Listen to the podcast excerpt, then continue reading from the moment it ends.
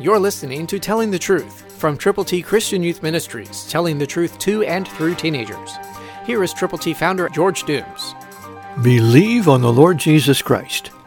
But now Christ is risen from the dead and has become the first fruits of those who have fallen asleep. 1 Corinthians 15:20, New King James.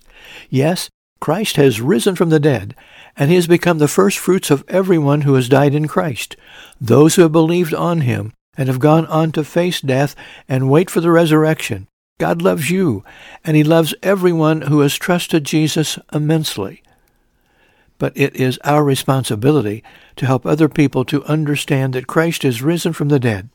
Because of that fact, because of that very special truth, then people everywhere can look forward to spending forever with God.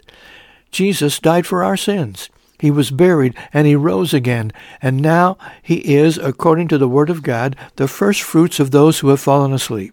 I have many, many friends and family members who no longer live on planet Earth, and many of them, hopefully most of them, are spending eternity with God in a place prepared for those who have believed on him. If you haven't, please do.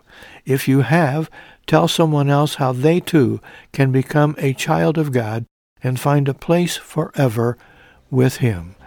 It's up to you. That's why we do everything we can to come your way to share God's glorious gospel. Christ through you can change the world.